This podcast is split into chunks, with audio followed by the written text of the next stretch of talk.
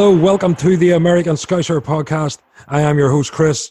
Uh, as always, I have the OG Timuchin with me. How you doing, dude? Uh, pretty good, sir. Pretty good. Well then, Chelsea. Uh, where do we start? Man, yeah, a lot to a lot to go on in this game. Uh, a great result, um, and and definitely um, one that I uh, I was a little bit nervous about before the game. Um, let, us just jump straight in. Um, before the game, the the the eleven was announced um, with Thiago uh, on the bench, um, but the big talking point was was Fabinho at centre back. Uh, Joe Gomez with a little knock to his knee, I think, and then uh, Joe Matip, he's he's out, uh, I think, for a month now with, almost, a yeah, injury. Basically, it's still after the international break, which is almost a month, like four weeks. Yeah, um, and there's a lot of games in there, so um, hopefully he can get back back soon. But um, yeah, I mean, uh, what were your thoughts seeing Fabinho at centre back before the game? I'll be honest, man. I was worried. I mean, we've talked about it before. I'm just not a big fan of this concept. I would hope that we kind of learned from what City tried to do last year. And I know, you know, Fab is a bit more uh, physically capable, I guess I should say, to Fernandinho in terms of being able to play different positions and stuff. Uh, has more yeah. of a size and stuff like that. But yeah, still worried about him. He did great, but when I saw the lineup, I was like, Ugh. knowing they have like Timo up there, who's obviously was kind of almost in some ways trying a bit too hard to prove a point and yeah. you know show us off. I was worried, obviously, because Timo has that speed. Uh, I kind of knew he would hide between you know Trent and Fab and trying to exploit that, which he did. Well, which he tried. Uh, so kind of worried about it. I guess it all turned out good at the end, but I mean, this is exactly what we kind of talked about. These, you know, Matip kind of being injured regularly, unfortunately. I mean, he's my favorite. I really think he should be the number two center back, even over Gomez. Yeah. But he's always injured. And, you know, Gomez gets injured. Obviously, this is like another incident. It's never like, you know, it's a one week here, two weeks there, but that's all it takes. I mean, if it costs you a game, yeah. the way, you know, how tight it is right now in the Premier League it's a little concerning, but I'll be honest, like, you know, the talk is, you know, about still signing like, you know, Ozan Kabak from like Schalke. And, you know, the dude is Turkish. Obviously, I'm all for it. But, you know, if you told me before the game, I mean, I watched him a couple of games recently. I was like, I don't know how this experiment is going to pan out. Obviously, you yeah. know, Liverpool's scouting is better than mine. But if I had to pick, I would pick Fab over Kabak right now anyway to start this game. well, that's that's the thing. I mean, um, you know, we were all a little bit worried. I know, I know, our little um, Discord chat that we have with all the the American Scouser guys and and um, uh, Mr. Brickler in particular was was particularly concerned about uh, Fabinho being in there. And and you know, the last game I remember him playing at, at centre back, um, he he put in a FIFA Team of the Week performance against um, a very good Bayern Munich team um, which was a, a, massive surprise for everyone. And, and I, I, I, sort of went into looking at this lineup with, with the same optimism, and he comes out with well, arguably, you know, um, a man of the match performance. Yep. Um, I mean, for me, Sadio was man of the match for me, but uh, I, I, think from a defensive standpoint, he, he was superb. He, even Van Dijk turned, you know, came out and said that um, he was his man of the match. So, I mean, he, he had Werner in his pocket. As you said, you know, Werner was going to you know, sit in that little inside channel between Trent and Fabinho and try and expose, you know, that gap in behind, behind Trent when he when he ventures forward. And um, and we knew that was going to happen. And you know, we, we know Fabinho's defensive qualities. You know, he plays as a defensive midfielder, so we know he he can get the tackles in at the right time. There was there was one where you know, like you said, Werner seemed to be trying to prove himself that I can run past this guy. Yeah. And it just wasn't going to happen. Um, you know, I think there was one where there was a one-on-one foot race he had with him, um, and he realized that he didn't have the speed to just blast him out of the water. Uh, Fabinho was able to just just stay with him enough to put him off and disrupt him enough, uh, and then get a foot in there or or whatever it needed. Uh, and it, it I think it was super demoralizing for for Werner, especially after his comments after last week's game against Brighton. You know, he, he had said that um, coming to the Premier League, um, he had mentioned about the the defenders and the centre backs being so big and yeah. so physical, you know. Um, and I think he, there was maybe the thought that, oh well, Fabinho in there at centre back, um, I can concentrate on him, so I don't have to battle the best centre back on the planet. because I'm never going to win that battle. But I can go with this guy because he's a midfielder playing at centre back. Well, he's actually a right back who turned into a centre back, uh, turned into a centre defender or a central defensive midfielder. I'll get it right eventually. uh, and then move it back to, to centre back. Um, so he so he's used to playing in the defensive positions, um, and he, he you know he just has a defensive brain, um, and, and I really love him as a footballer. Uh, he just he he kind of give us that Matip um, ability with with his with the ball at his feet as well. He can come forward with the ball and spray those passes, and um, you know it, it I know people are worried about it, and I was kind of worried about it myself. But seeing it and against a team like Chelsea, who aren't exactly hitting yet, I mean, Kai Havertz w- was practically invisible the whole game. Um, you know, Werner was the only one on that on that team that, that looked like anything. So let's get into the game. Um, the first half, it, it was pretty tight. I mean, we had most of the ball, most of the chances.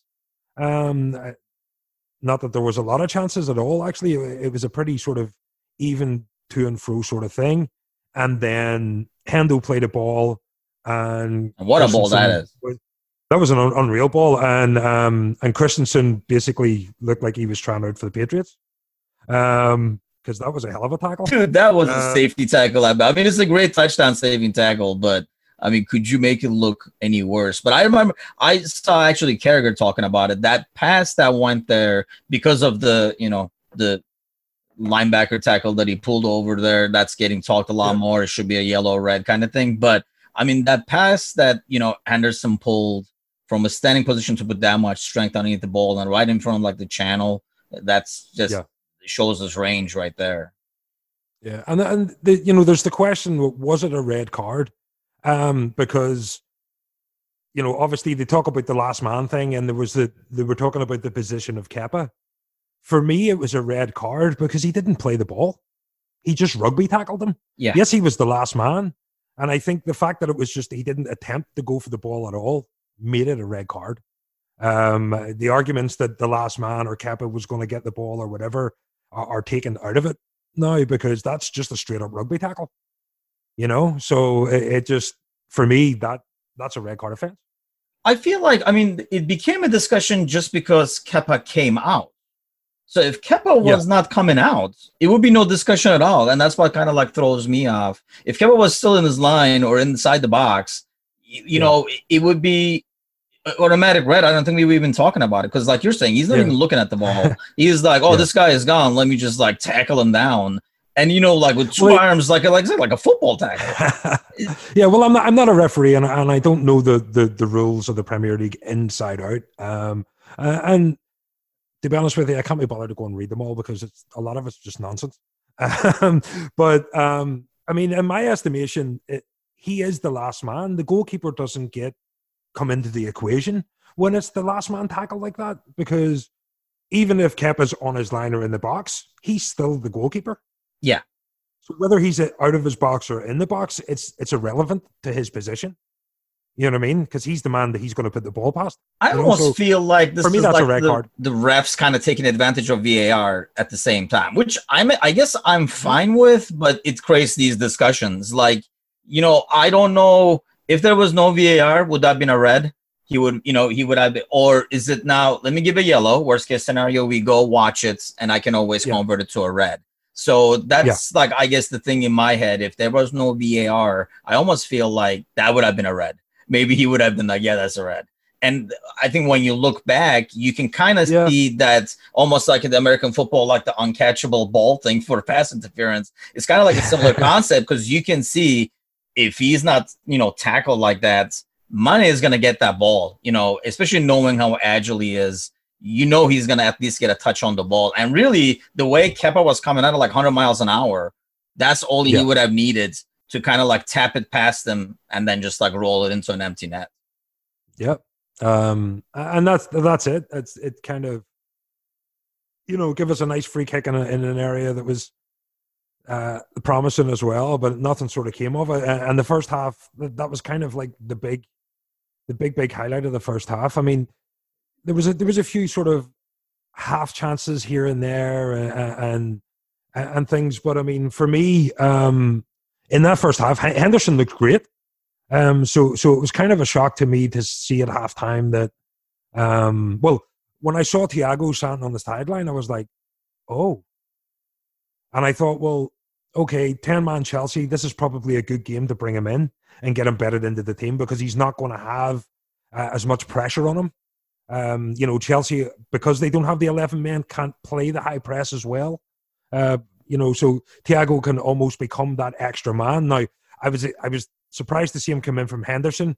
Uh, from what I heard, it was a, a, he had a tight hamstring and they didn't want to risk uh, anything, or he had a tight quad. I mean, you knew it had to be uh, something because you know he would not be the one to come out of from that game based on that first half. I mean, when yeah, same thing when yeah. I saw him warming up, my original thought was he's coming in for Naby, and then I, know, I thought then so, I'm like, or maybe Gini, but never thought Henderson. So when Henderson did happen, like you're saying, you kind of knew something happened. It had to be injury related, mm-hmm. or thank God it was just nothing like serious injury. It was more playing it safe, but you knew there was something.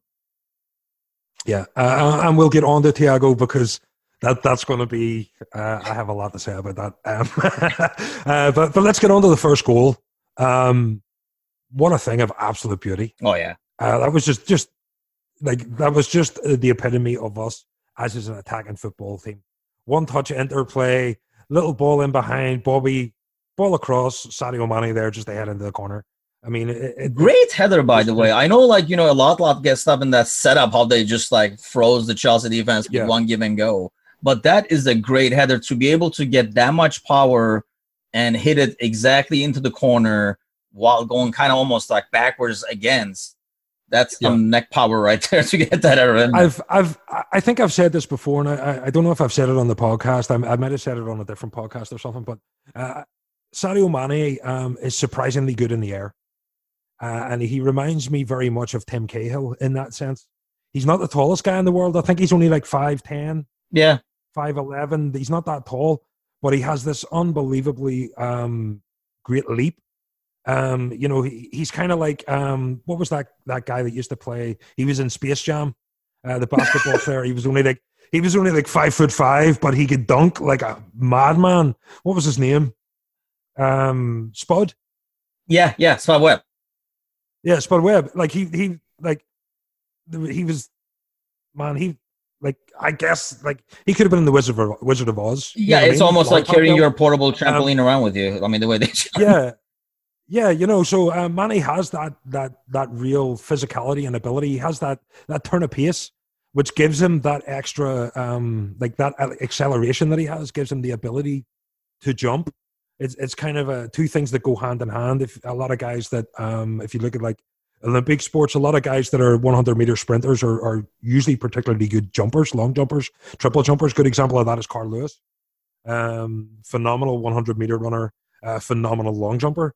Um, you know, so there are two things that go hand in hand.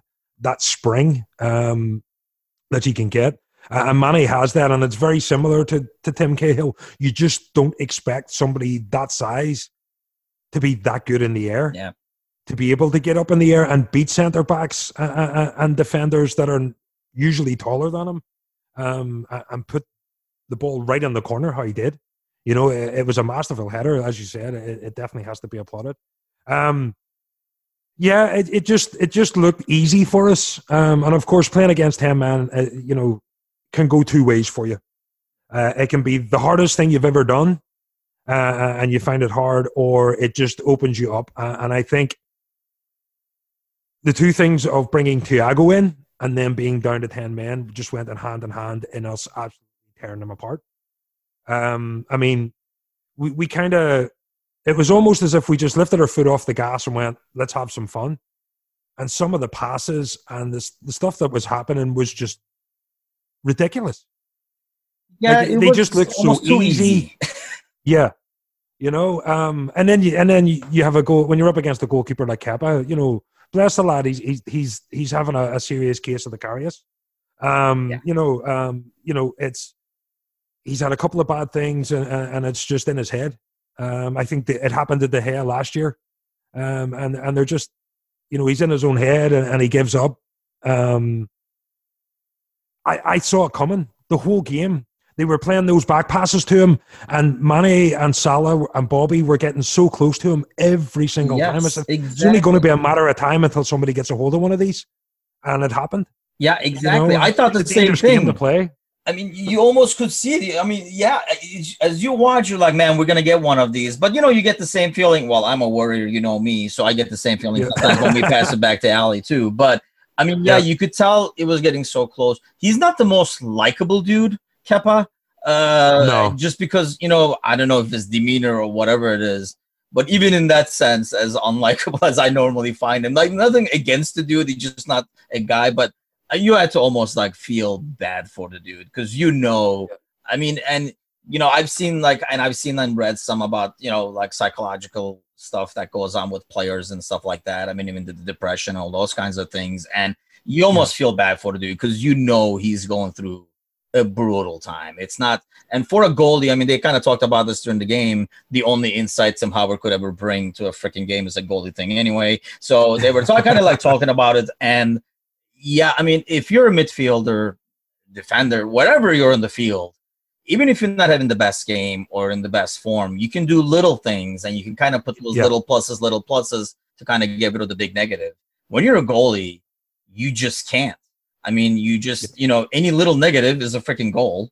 And, you know, it's kind of, it's almost like, I guess we're kind of spoiled. Like it's expected that you save these things. So those little positives come very rare. I mean, he did have one save Yeah. against Gini, but Yeah. I mean, you're to have Phenomenal save. yeah, I mean that was, Yeah. and then against Salah, it was kind of at him. The one with Salah was at him, uh, but still, I mean, It's you still a good almost like. You, you can only you can only save what comes at you. Yeah. Oh, so it, it's it's one of those things, and um, you know, uh, we knew it was nervy, uh, and you could see, you know, uh, there was a few people were like, "Oh, what, thirty yards out? Let's have a dig. This guy's not in good form," you know. So it, it kind of distracted a little bit. Um, so let, let's get on to, I think, is probably probably the biggest talking point of the weekend. Um, Thiago Alcantara, Alcantara, I think is the proper pronunciation. I'm not too sure. We'll just stick to Thiago because that's easier. yeah, I, Um, so obviously this is the, the the bromance that we've had going since sort of the end of last season. There was a lot of talk of it and whether it was happening or not. Were we going to get him? And and I was kind of like, oh, you know, at 29, he's getting on a bit. You know, he's not the most.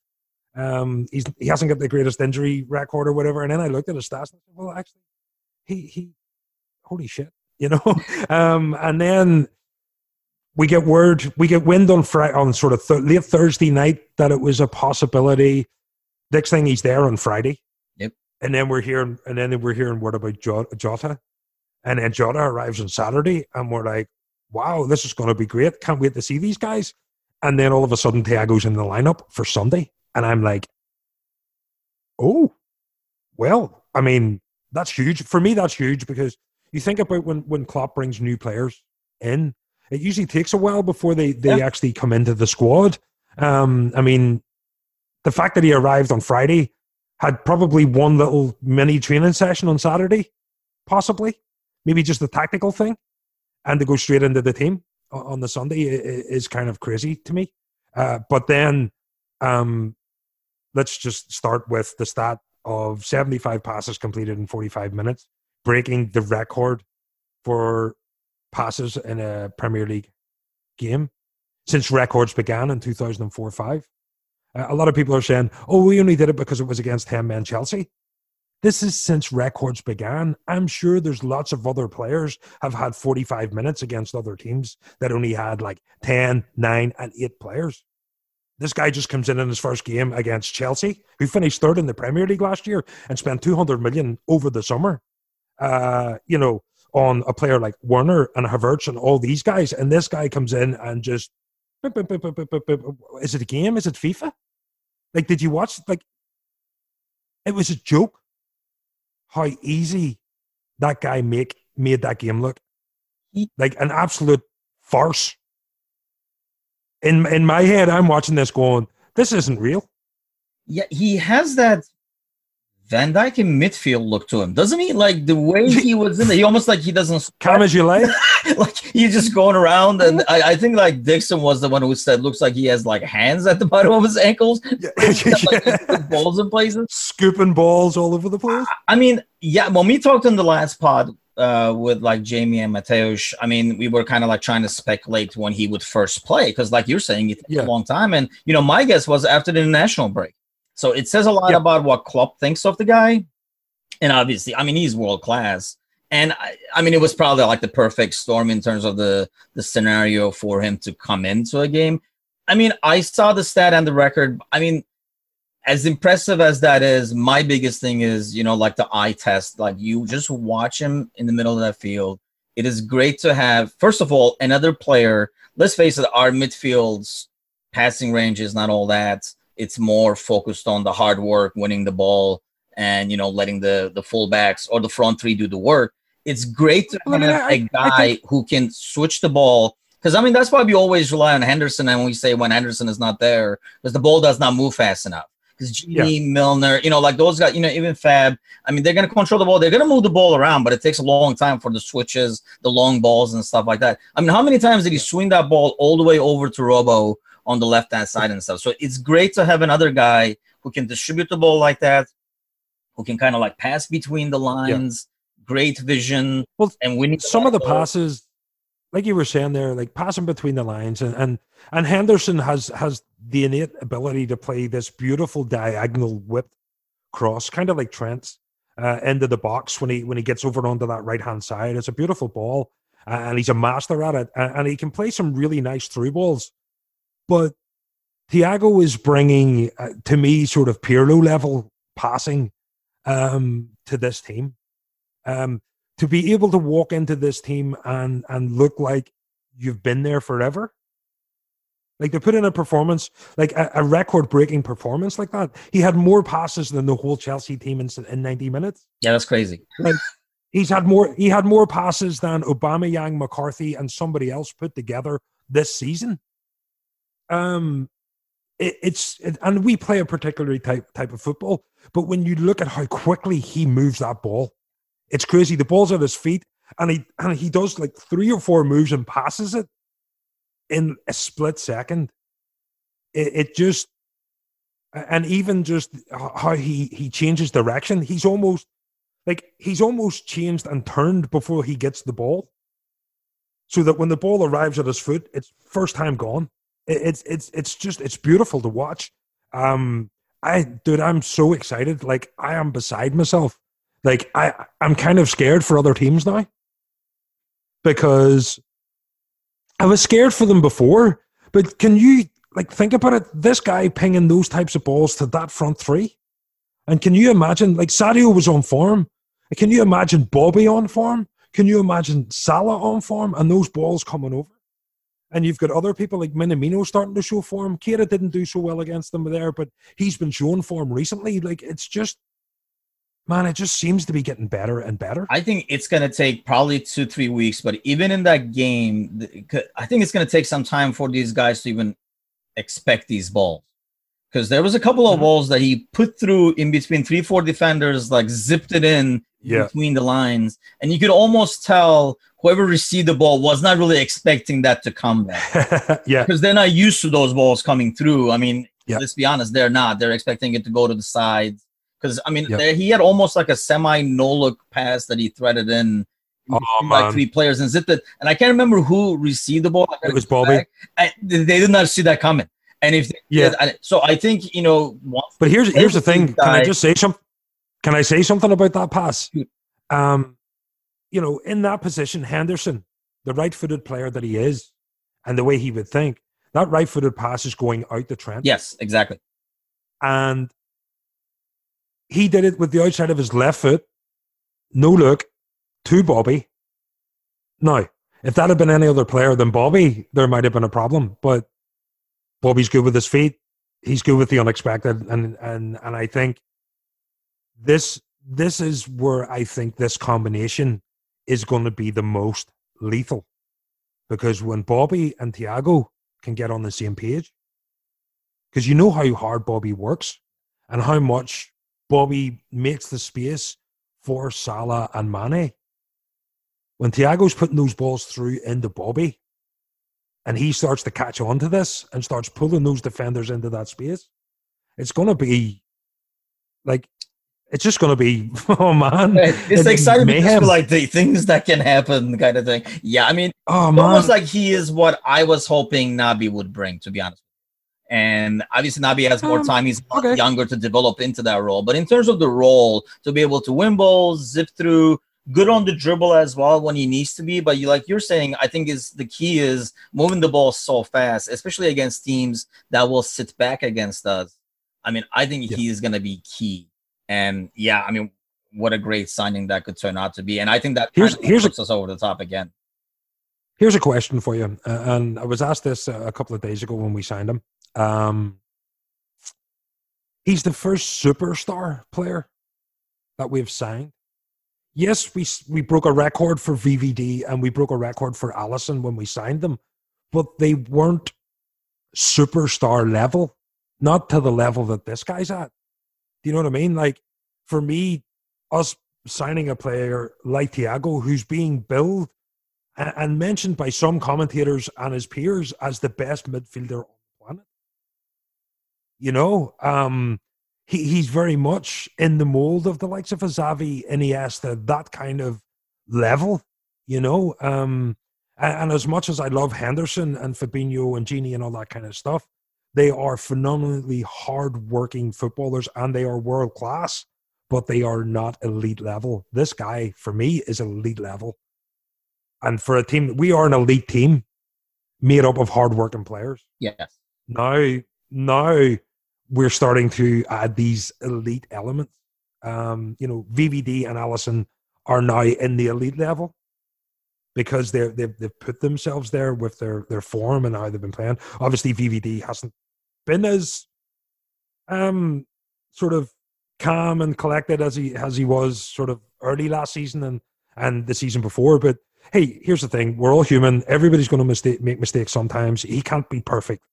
Um, but I, I just think we're now starting to see this is this new era of Liverpool. This is the new era of domination.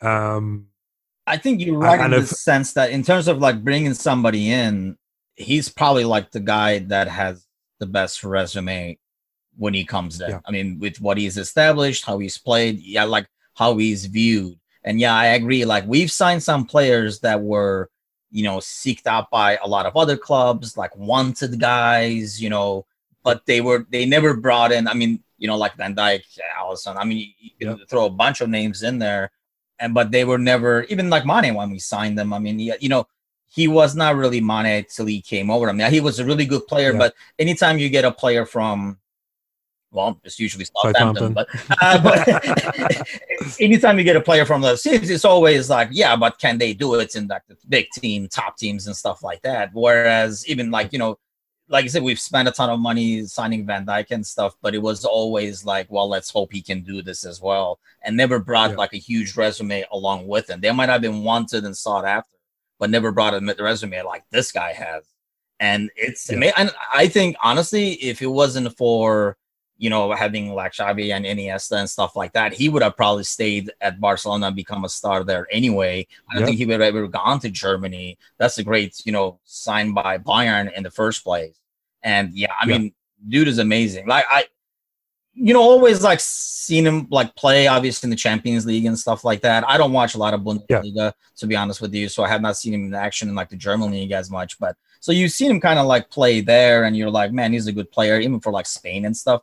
But yeah, like been watching him a lot more closely, obviously, ever since the rumors started, which now feels like months and months and months ago.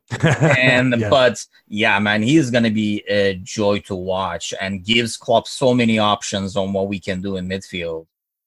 Yeah, it's crazy to think what what what we can do, and and and you think as well, like um, you saw in preseason that he he he toyed a little bit with his his old um what I call the Dortmund formation of four two three one um, and just thinking of sort of Thiago and, Fabinho as a pivot uh, in that, that two man midfield.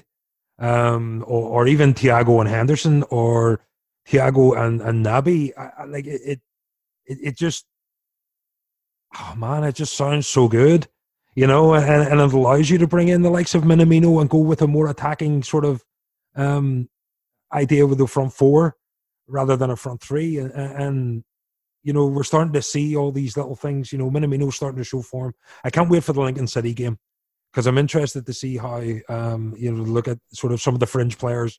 I'd say we'll probably get to see Tsimikas and um, and he's recovered from COVID and stuff. He was on the bench, so we'll probably get to see him. We might get to see Jota. Um, what did you think of that possibly. signing? Because I mean, that almost kind of came out of nowhere and happened within oh, dude, 24 hours. Dude, here's the thing. I, there's been a lot of debate about this guy, and I, have seen a lot of talk about it. And people are like, "Oh, well, why did Wolves let him go?" and all this kind of stuff. Um, I, have been pretty sort of digging deep into it since I heard he was si- signing for us, and I've been a fan of the player anyway. Um, and I've been checking out stats and just looking at it that you know he's the third most effective player at Wolves, uh, behind um, Traore and Jimenez. Um, and, and, he doesn't even play all the games for them. Like that's crazy stat. Um, you know when you when you lay his sort of stats from last season down against Sadio Mane's, uh, Mane's are obviously better, but he's not far off him. He's only 23 years old. He's got pace. He can score goals. Uh, I heard there was an argument, uh, myself and, and Mr. Bickler.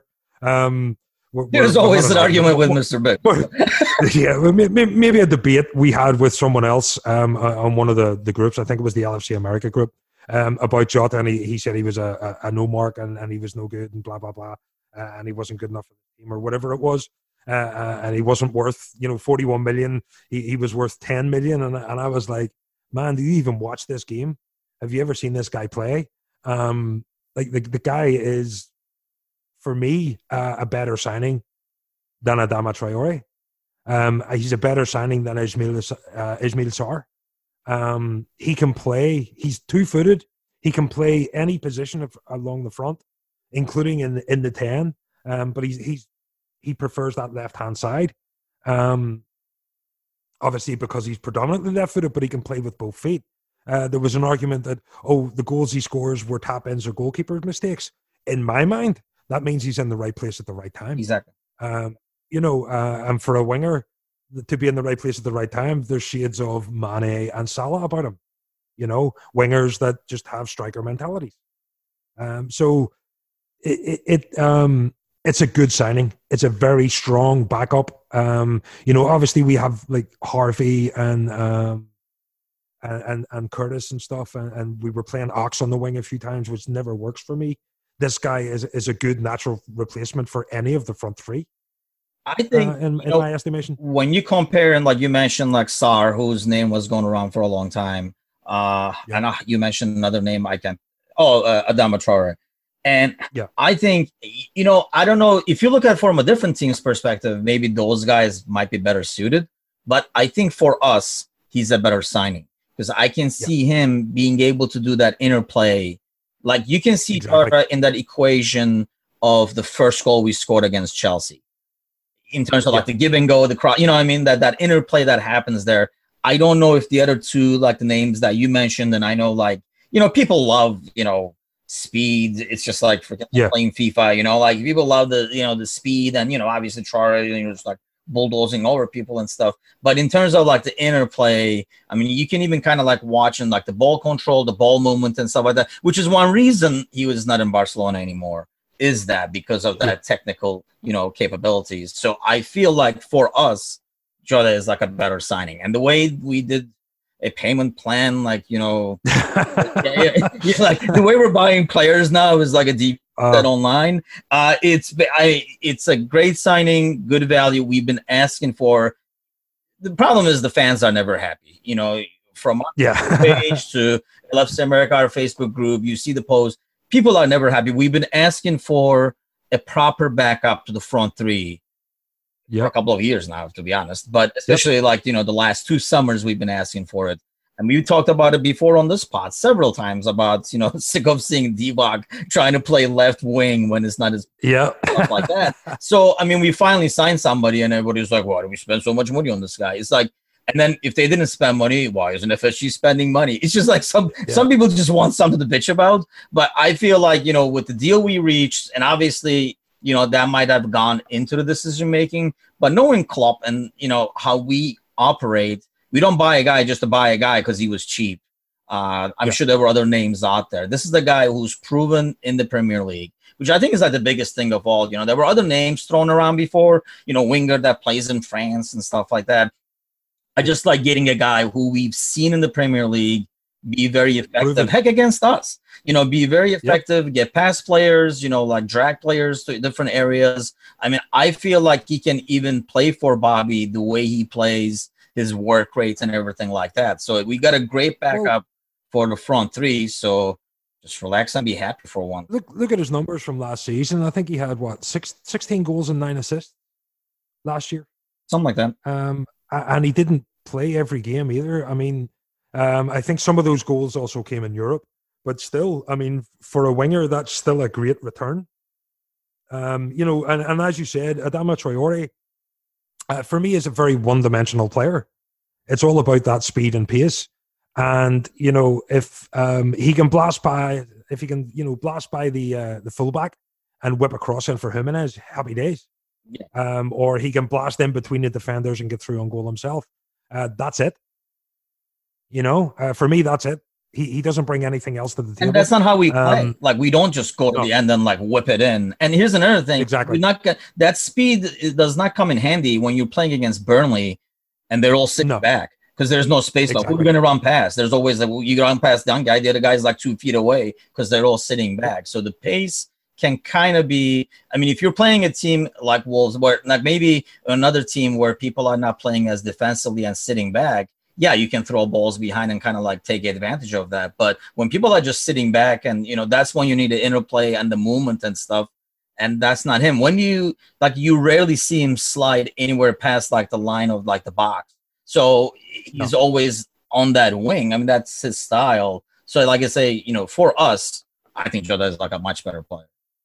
Yeah, for sure. And and that's the thing now. It it it, kind of went from sort of the FSG crowd had sort of piped up on Twitter and, and social media and stuff over the last couple of weeks because we hadn't made any signings. We we only sort of brought in Tsimikas, uh, and and sort of Billy will come in uh, as well, and it was kind of everybody was like, "Oh, here we go," you know, we're not going to spend any money or blah blah blah, and then we're we're saying, "Oh, we don't have money, we're not going to spend it," and then sort of Thiago arrives uh, on a payment plan, and then and then Jota and then Jota. Well, that was the thing that the uh, the news had broke about Hoever going to Wolves for ten million, which I was kind of disappointed about. Um, I, I, think he's a very promising young player, um, but I think the rise of Neco Williams kind of pushed him out the door. Um, so to speak. But I thought that would have been out on a loan, possibly. I wasn't expecting him to go um, for a full deal, you know. Um, but Gary Doherty going to Spurs probably opened up that space, and he can play right back, wing back, and he can play as a centre back as well. So I think in that Wolves system where they like to play three at the back and the three-five-two sometimes, yeah, um, he's a handy player to have for them. Um, so so fair play to the kid, and, and I hope he does well there, uh, just not against us. And um, yeah, um, like so I'd heard the rumor that you know that was kind of him going there, and it was sort of greasing the the wheels, so to speak, for Jota to come to us. And I thought that's so strange. Yeah, whatever. And then all of a sudden it was real, and I was like, oh my god, wait, what's next? You know, uh, and I mean, like Jota was did. To me was a was a Fabinho was a Fabinho transfer completely out of the blue. Nobody expected it. Yes. Bang, there it is. You know, uh, and that's how we do business.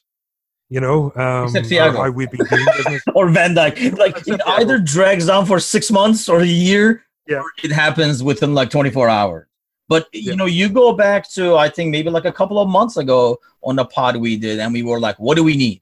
And we said, yeah. "Well, we need backup for Robbo." We addressed that. We were like, "Hey, you know, if we get sign somebody for midfield, you know, who can pass between the lines, help open up defenses," we did that. We said yeah. we need somebody to back up these three up front we just yep. did that. The only thing that's left, I think we said, was a center back.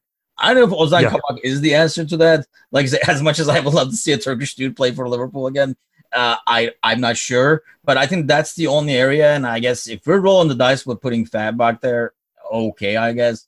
I really would still rather have a signing person, but we literally addressed everything that we talked about that we kind of probably dragged our feet on last summer, and pe- Yeah. some people are still not happy. But I, I'm kind of like giving up on that cause of you know uh, Yeah. making fans happy. I mean, the squad has depth now uh, in every position except maybe center back. So I think if we address that, Yeah. it's a great offseason without really spending a lot of money. I mean, this Edwards is a freaking genius, man. I mean, the amount of you know money invested into this upgrade, it's almost shady.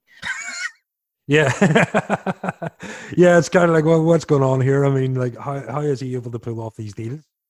You know what I mean? Because it, it- it's just absolutely crazy. Um, speaking of deals or, or non-deals, so to speak, did you see the? Uh, have you seen the the tit for tat that's been going on between Sky Sports and uh, uh, Steve Parish from Crystal Palace? Yeah, um, over over Rhian Brewster. Um, so Sky put out uh, a thing saying that um, Liverpool had agreed in principle or whatever, or a formal agreement of 19 million with add-ons um, to take it up to 27. And Parish came out and went, "This is basically this is bullshit. Sky, take this down." which is very Um. I, I have no agreements. We've never spoken. There's no deal, formal or informal. Um, take this down. And I was kind of like, "Whoa, wait a minute.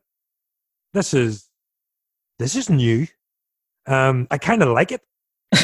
I like I, I like I like these guys coming out and saying, I mean, is he using it as a ploy to maybe get the price down or do whatever he's doing? I don't know, but I kind of like the idea of the clubs starting to call out the bullshit rumors because you have to think it it definitely is going to have an effect on a squad or whatever that you know if this rumor is believed to be true and a player is feeling insecure at a club take Gini for example Yeah. you know was he feeling a bit insecure because of all this Thiago talk is is you know eh, was he feeling you know oh this guy's going to be brought in to replace me you know and then you see them play together and it, it, it whatever but um you know it, it definitely it's definitely going to have an effect like nobody is immune to it. You, you can be professional and you can be the best at what you do but you know sometimes that can that can creep in and those outside influences can have an effect uh, on your performance maybe just on the day it does maybe in training one week it doesn't really you know but I think it's good to see someone come out and say, "Look, this is fucking bullshit." You know? I, I don't- when I saw that, it was odd. First of all, somebody to come out and be like, Yeah. yes, you know. Uh, but uh, I, my initial reaction was, this is something that we're throwing out there, like we're leaking this out, uh, just to keep, you know, because it was Sheffield United until now. Uh, Yeah. that was being talked about. So either we're trying to. I would much rather. I would much rather he go to Sheffield United. I, I If he was going to go anywhere, I would rather he go there. exactly, but I honestly, I think he would probably do better at Crystal Palace.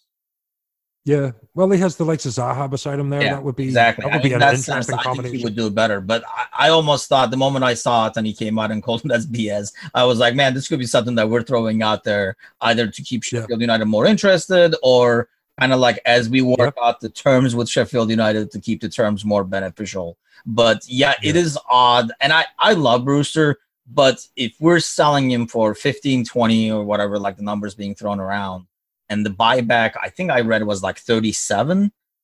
I think that's a good yeah. deal. I mean, because if Yeah. you send this guy out, first of all, he's not going to get opportunity over here. It's almost like you're loaning him out, and it's like a low risk. You're getting all the money back that you spent and then some because you got all these payment plan things going. Uh, but if he turns out to be the player that we're hoping right now he turns out to be, let's say two years from now, you know, he has a season like, you know, Ings had at Southampton last year and stuff like that. 37 million in two years to buy back a top striker in the Premier League is going to look like peanuts. So Oh, why sure. not? And yeah, man, that- and and I do like Rhian Brewster, and he had a really good season last year with Swansea in the Championship, and you know he obviously knows what the goal is, and, and he knows, you know, um, you know he has the work ethic and everything else, but he is unproven in the Premier League, and the, there, I know there's this love and joy of seeing um, the youngsters come through. Yeah. you know we've seen it with Trent, we've seen it with Cujo, um, you know, w- those players coming through are, are always some of my favorite players because they always stick around the club for a long, long time. You know, uh, and um, Brewster, we we haven't had a, a, a you know, a young striker come through um, and have a big effect um, since the likes of sort of Owen and Fowler. Yeah. You know, so um, you know, it, it, would be lovely to see a young guy come through and start banging goals for us again. But um, I just don't think he's that he's ready yet. You know, especially with the style of football we play. Um, you know, Bobby plays a very particular role in that that middle, um, that striker's position. I say in parenthesis, you know, um, he's not um an out and out striker um in the sense that Rhian is. You know, Rhian is a, is, a, is very much a, a, a goal scorer. He's very much a Michael Owen, an Ian Rush um type striker you know. Um, so we would have to play a slightly different style of football. Um, I mean, maybe that four-two-three-one um, formation would, would suit him and pull Bobby back into the 10. But um, but who you're taking it, out? I mean, you're taking out a top player to be able to. I mean, yeah, like it's not it's Brewster. So for us to you know shuffle around that many pieces to fit yeah. him in, I I go back to the similar about like what we talk about Sarr and Traore. I think the interplay is where he probably lacks right now and that's why he's yeah. not getting the opportunities. But like I say, I mean, yeah, if he does go out there, I mean, the worst case scenario for us in terms of like selling this kid is he turns out to be a superstar. Okay, so we buy him back for like 37 million, which is probably nothing for a top forward uh, and a striker. Yeah. So that's the worst case yep. scenario. Best case scenario, it could be. I mean, people are talking about the whole Solanke thing now, and I think that's why. I think you're right. I mean, if Solanke came up through the ranks people would be a lot more hesitant to sell him, similar to we are right now with Brewster. Yeah. There's that sentimental thing of you know he's our boy kind of thing. But yeah. everybody's you know like talking about how we sold Solanke and we bought Thiago with less money. I mean, years down the road, we could be saying the same thing. We could be like, man, we yeah. at Sheffield, we sold him Brewster for 20 million. If he doesn't pan out to be, you know, like a top guy in the Premier League, and that's not his level. So yeah. I like to say the risk reward is almost like a no brainer. If the money that's being talked is actual numbers, obviously we don't know details, but if those are actual numbers, I think it's a no brainer to sell them. Yeah. And yeah, I mean, again, I, I, I think for me, a, loan would be, would be perfect. Um, again, for the guy, um, you know, if you want to sell him the Palace, Sheffield United, I mean, you know, obviously we didn't have the best of, of deals with, with Roy uh, when he was with us.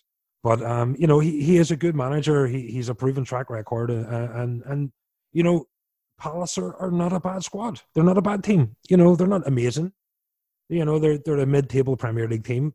You know, but um, they do have the ability to hurt hurt teams. Um, you just look at what they did the United. yeah, I was say they can hurt. Um, you know, um, but uh, and I think you know, like you said, Zaha Townsend um, supplying him um, and having them. Those, you know, Zaha a, a, very similar player to the likes of Mane, so that you know that that kind of um, interaction might be good for him. You know, um, and, and, you know, there's lots of other things as well. It, it, you know, do you want him to rot away sitting on the bench? You know, if we're up against teams and you know we don't need a goal scorer to make a change, we we need a, a we need someone in there to, to, hold on to a lead or whatever it's going to be. Um, you're not going to be bringing in Rhian, you know. Um, and for the style of football that we play, we don't play what I like to call striker football. Yeah.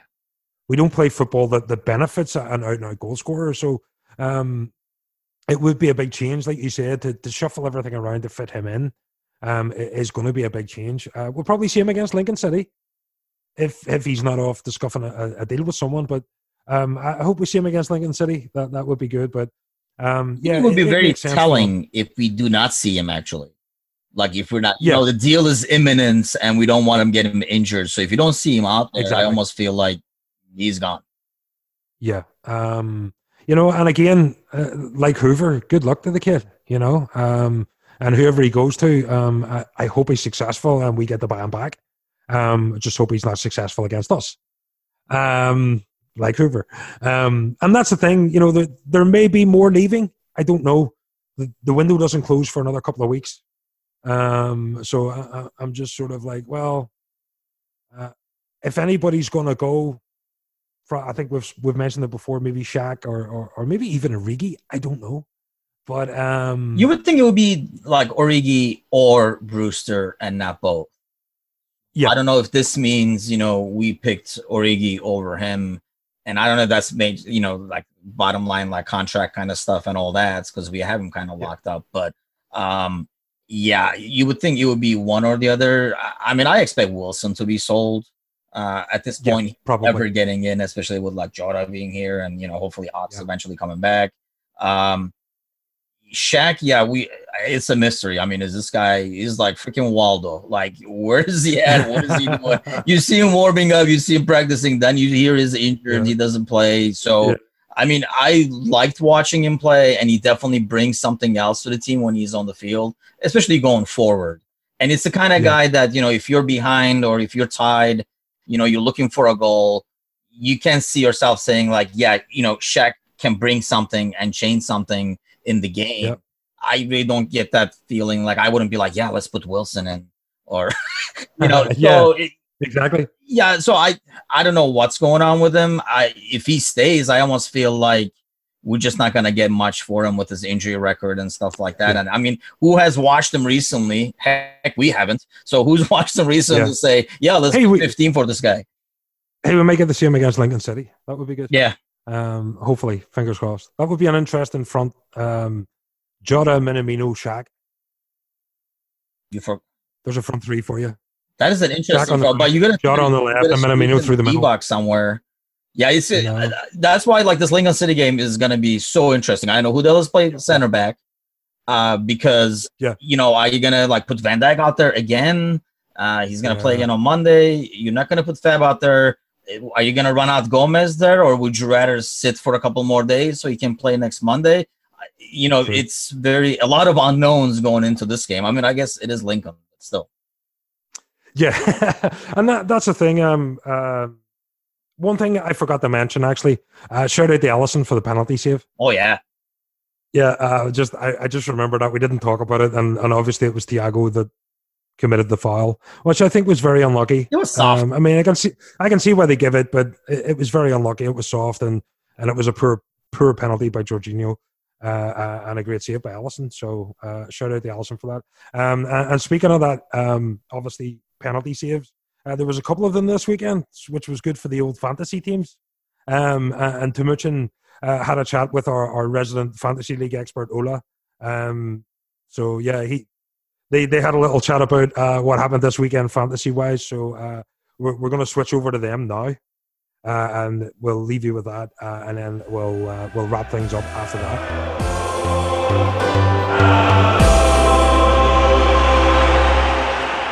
So let's talk about some fantasy football. And to with us right now, we have Ola, the winner of last year's tournament, and our fantasy expert joining us. Ola, how's it going? Not bad at all. Good to be back. Good to hear from you. So let's start. Uh, we didn't get a chance to talk last week, uh, but let's uh, kind of like look at the past two weeks now. Uh, let me get your take on like what surprised you the most in terms of like what's happening around the league compared to uh, you know past seasons. Well, um, the strikers have been banging in a lot of goals, which is a, lot of hat tricks, lot of hat tricks, lot of braces. So it's good for fantasy football because that means you have a wider range of choice and makes it more competitive because it can be a bit boring sometimes if everybody's buying the same set of players and everybody's trying to buy the same person who's scoring. But there's so many people scoring, so that's good fun actually. So it's a good surprise that there are so many people scoring braces and hat tricks and lots of points. Um, so yeah, that's that's probably one of the biggest surprise, which is a good surprise in my opinion. yeah, so our regular listeners know that I'm like kind of a newbie to this concept. I've done like American football, fantasy football in the past, but doing it with you know like soccer or regular football is kind of new to me. So of course, beginner's luck. I've suddenly been doing pretty good over here in the first first two weeks. Um, so, but then obviously we are a big league and things fluctuate all the time. So yeah. do you think I mean, what is your strategy overall? You go through, you pick a team. I mean, I know some people who already use their choice to be able to kind of like rehash their team and do multiple substitutions. When oh, is it a good time to press the panic button if you're going to press it? yeah, I'm resisting the temptation to press my own panic button, but yeah. I didn't have a very good start. Um, the first game week, I put um, Mane as my captain because I have Mane and Salah.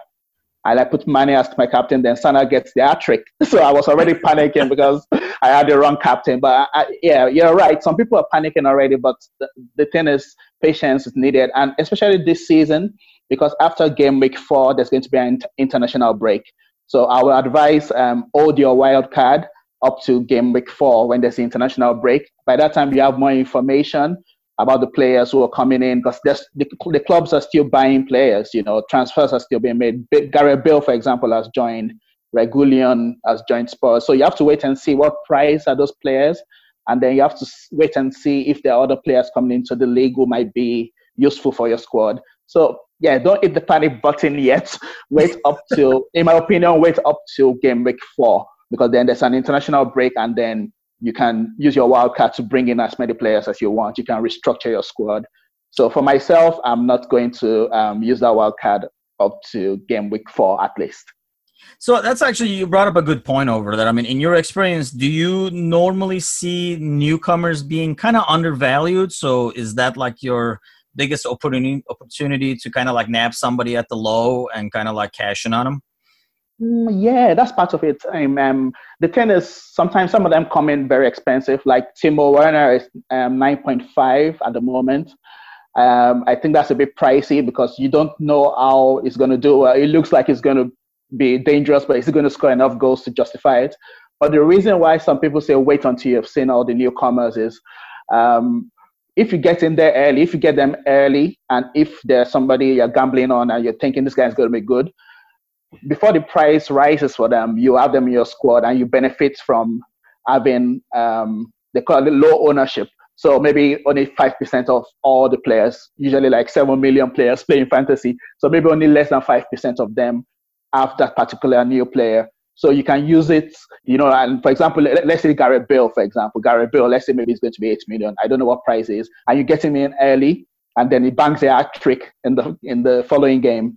You know, not many people will have Gareth Bale straight away. And then that makes your ranking go up very quickly. So it's not only because of the number of points, but also the price. Because if many people, if after he scores the hat trick, like 100,000 people buy him straight away, then his price goes up to like 8.1, 8.2. Then it gets maybe too expensive for you to buy straight away. So that's why it's better to wait and see what price the new players are. And then maybe you can gamble on one or two doing very well. I got you. So let's talk about that in terms of like adding people in.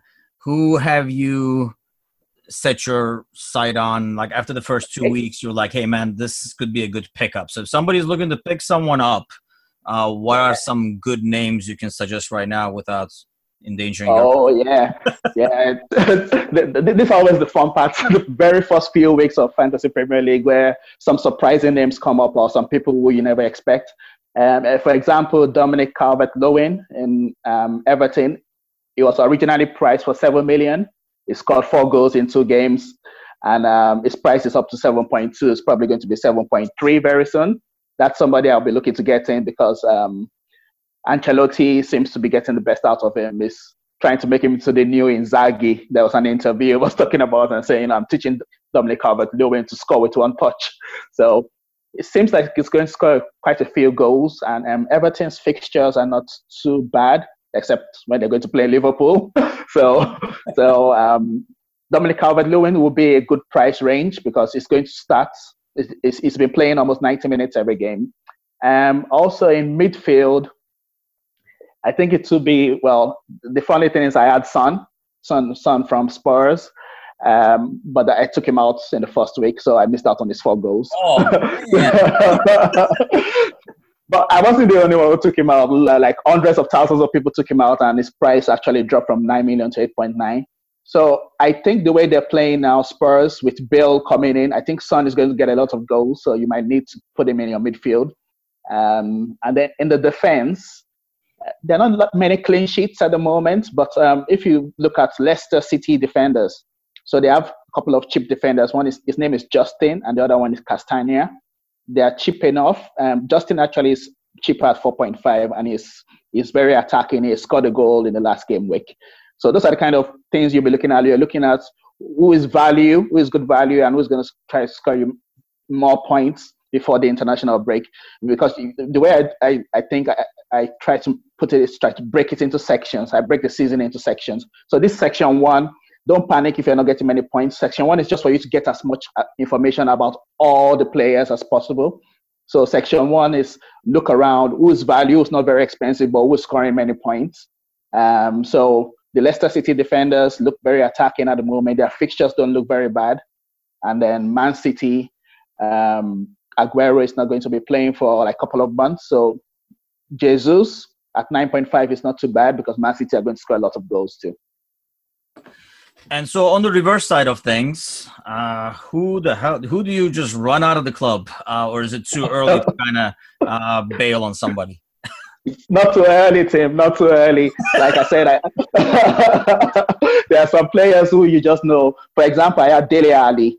Dele Alli, I had him in the first game week, and then of course um, Mourinho took him up off, took him off at, at half time, and then he's not played any match since. So if you had Dele Alli, you just have to get rid of him straight off because it's not going to do much for you.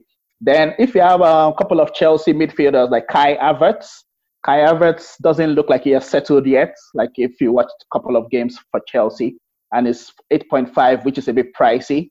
I don't think he's going to settle on to like 10 games into the season. The way I'm, the way I've seen him play, so you, you just pull the trigger and get him out because it's not going to. It doesn't look like someone who's going to score many goals or assists in the early part of the season. And then um, goalkeepers. Um, many people have Alex McCarthy. I also have Alex McCarthy from Southampton. But man, it's been terrible. It's considered like eight goals in two games. So I'm thinking of bombing him out, you know. So there are players like that. So if you see some players who you just think they're not going to have a good season, it's not too early to put trigger on them. But but don't don't make a max uh, a mass exodus of your players. Don't just like sell six seven players straight away and then cost yourself points. You know, maybe just sell one or two who you think are underperforming, and then wait to game week four and then use your wild card. Yeah, that's definitely a good advice in terms of like, I mean, that international break does come in at a perfect time in terms of like, mm. you know, give it four weeks because you can always overreact. I mean, I, in terms of fantasy is one thing, but you, you know, in terms of performance, I mean, just think of like Pukki, for example, last year uh, yeah. when it started, it was like, oh, you might end up with 30, 40 goals, and that just didn't so, uh, I hear that. So, any other uh, last little kind of nuggets uh, for the fantasy football fans? Uh, so they can improve on their performance? Um, yeah. Uh, so at the moment, um, the, the other chips they, they have the triple captain chip, the bench boost, and um, oh, it's one other one um, that you can use to just restructure your team for just one game week. Um, my advice is just stay, stay away from those chips for now. It's too early to be using any of those chips. Um, also, some people um, like to go into the game week having spent all their money. You know, they, have a budget of 100 million. The temptation is always, oh, let me spend all, all of that money. But because the, the market is very volatile, the prices are rising and dropping rapidly, it's better to have at least maybe like 0.5 million in your bank. So it gives you a bit of flexibility if you're going to like try to make two or three transfers. So avoid the temptation of spending all of your 100 million. Just keep maybe 0.5 or 1 if you can afford it try to keep 1 million in the bank gives you a bit of flexibility when you're trying to get players whose prices have gone up. You know, so that helps with planning ahead and keep an eye on the next five fixtures. So if you're buying a player, try to buy a player who doesn't have like a run of difficult fixtures ahead, like maybe four or five tough games. Um, because of course, if they're having tough fixtures, that means they're probably not going to score enough points. So try to invest. If you're going to buy a new player, try to look at the fixtures and see, okay, does he have a couple of easy fixtures? So maybe I get a return on investment very quickly. So those those are things to watch out for. Good, good. I mean, I don't know if you're gonna do well this season, but I'll tell you what, with these tips, hopefully I can continue my run. So so far, oh yeah. so like, a bit too late for me in terms of like leaving some money off of the budgets. You give me the budget I spend. It's like the military. I spent the whole thing already, but uh, a bit too late for me on that one. But definitely good advice. Well, Ola, thanks for joining us, and we'll talk again next week. And uh, hopefully we'll both be higher up in the standings. No bother at all. Thanks for having me. Thank My pleasure.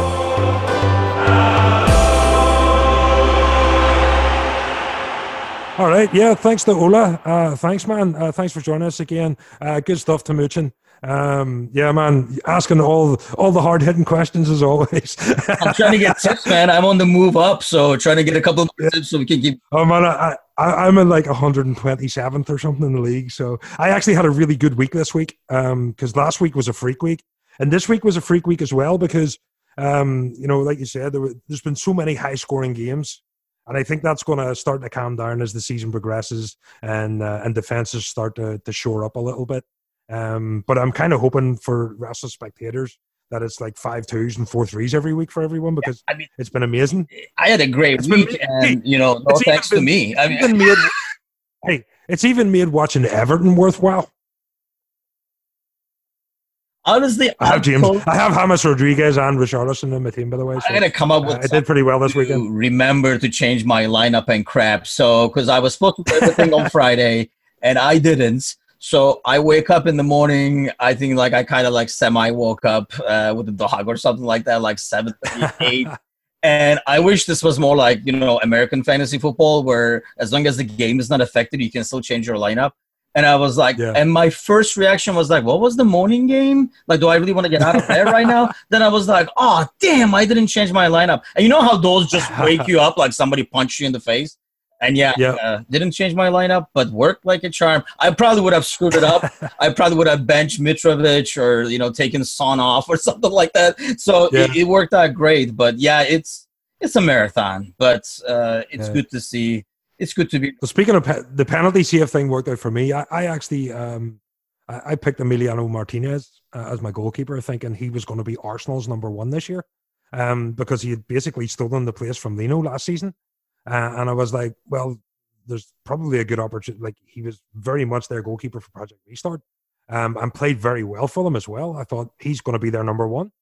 Um, and then they sold him to Villa, yeah. and I was like, oh shit! And I'd already used my transfer, so I was like, oh god, I can't take him out yet because I'll get minus four points. So I have to leave him in this week. And I thought, mm, Sheffield United, there's a good chance they could get tanked. But um, he saved the penalty and got a clean sheet. And I'm like, oh, happy days. I think I might just leave him in there. Yeah, sometimes so, no action um, is the best action. Like, yeah, so um, yeah, so fantasy league, get involved, folks. Um, with the guys, um, obviously Jamie will be back on Thursday with his uh, Thursday or Friday with his um, fantasy stuff, as always. Um, hopefully, fingers crossed. um, yeah, um, the prediction league's been going pretty well. I am yeah, for you miles ahead in that. uh, um, yeah, man, I, I, don't know. I had I had two correct, two exact uh, scores this weekend again. Um, I think Mateus was kind of like just couldn't believe that I got the the Leicester Burnley score right. There's some crazy um, like final scores that I'm like. I mean, I do that NBC predictor thing. I don't even look at what yeah. I guess because I'm like, I know I didn't guess this shit. so, yeah. I got 10 points. yeah, I'm on, and uh, yeah, so uh, I guess the Leicester score and I guess the, the, the City score, which a 3 1 was a pretty sort of, that, that's an easy one kind of the, the sort of get, but the 4 2 against Burnley, I was like, one thing I like about the predictor league, so that the listeners know, I mean, if you didn't join, you forgot, you never got around to it. I mean, we've had a couple of people actually join recently. You still get like a yeah. base point for the week that yeah. you miss. So you're not starting from zero and it's like a lost cause. I kind of like And it's a weekly add, thing as well. So add more people in as we go because I think we added like two, three people over last week. We kind of like found yes. that site in the last minutes and we didn't know if people would be comfortable going to a third party site kind of thing. But it seems to be pretty darn smooth. They got a lot of other stuff on there too that yeah, heck, I can barely keep up with my predictions for this league, so I'm not gonna ask for more trouble. But uh, yeah, yeah, so if you haven't joined, you can still like hop in there, uh, get the base points. Honestly, it looks yep. like you can get lucky, like how you've been getting lucky, and you know pick up like a couple of scores and like, jump to the top right away. There's not a big gap between number one. Well, there's a big gap between number one and number two. I think I'm number two, but then everybody yep. is like right, you know, at the, the same level pretty much. So uh, so hop on. I mean, if you haven't gotten a chance, it's still not too late to do that. Yeah, if you want to get in as well, um, the there's a little there's an app or the the website is called Superbru. Uh, Super and the brew is B R U like Irn-Bru, uh, B R U Union. Um, and yeah, look up American Scouser. You just search for American Scouser and it'll pop up for you. If not, uh, get the AmericanScouser.com, all the details uh, for the Predictor League are on there, uh, are on the site, as well as our fantasy league stuff, uh, and obviously the the FIFA tournaments that we'll be running in the future. Which Timuchin won Yes, the last one. I was hoping Uh, you would bring that up somehow. Yeah. Yeah, I was waiting for that hate, one. I My- made it through. Yeah. Uh, my, my boy, my boy fell at the last hurdle. Um, my boy Dan Brown. Uh, mad props to him though. Um, he, he did well to get to the final. Um, but Timuchin was just too good for him. Uh, but yeah, check everything out. AmericanScouser.com. Um, if you want to follow us on Instagram and Twitter, it's American Scouser blog. Uh, get involved in the conversation at LFC America and also American Scouser on Facebook. Timuchin, thank you again for joining me, dude. My pleasure. sure you'll be you'll be back later in the week with the rest of the guys. Uh, I might be able to join you, hopefully, uh, and um, we get we can get uh, prepared for. Well, hopefully, we'll be talking about Lincoln City and getting prepared for um, Arsenal. And um, and yeah, all that sort of fun. So yeah, uh, if you want to listen back to any of the old um, episodes as well, uh, we're up on Apple, iTunes, Spotify, Anchor, all the good places, uh, and obviously on AmericanScouser.com. Just remember, turn on, tune in, cop out to the American Special.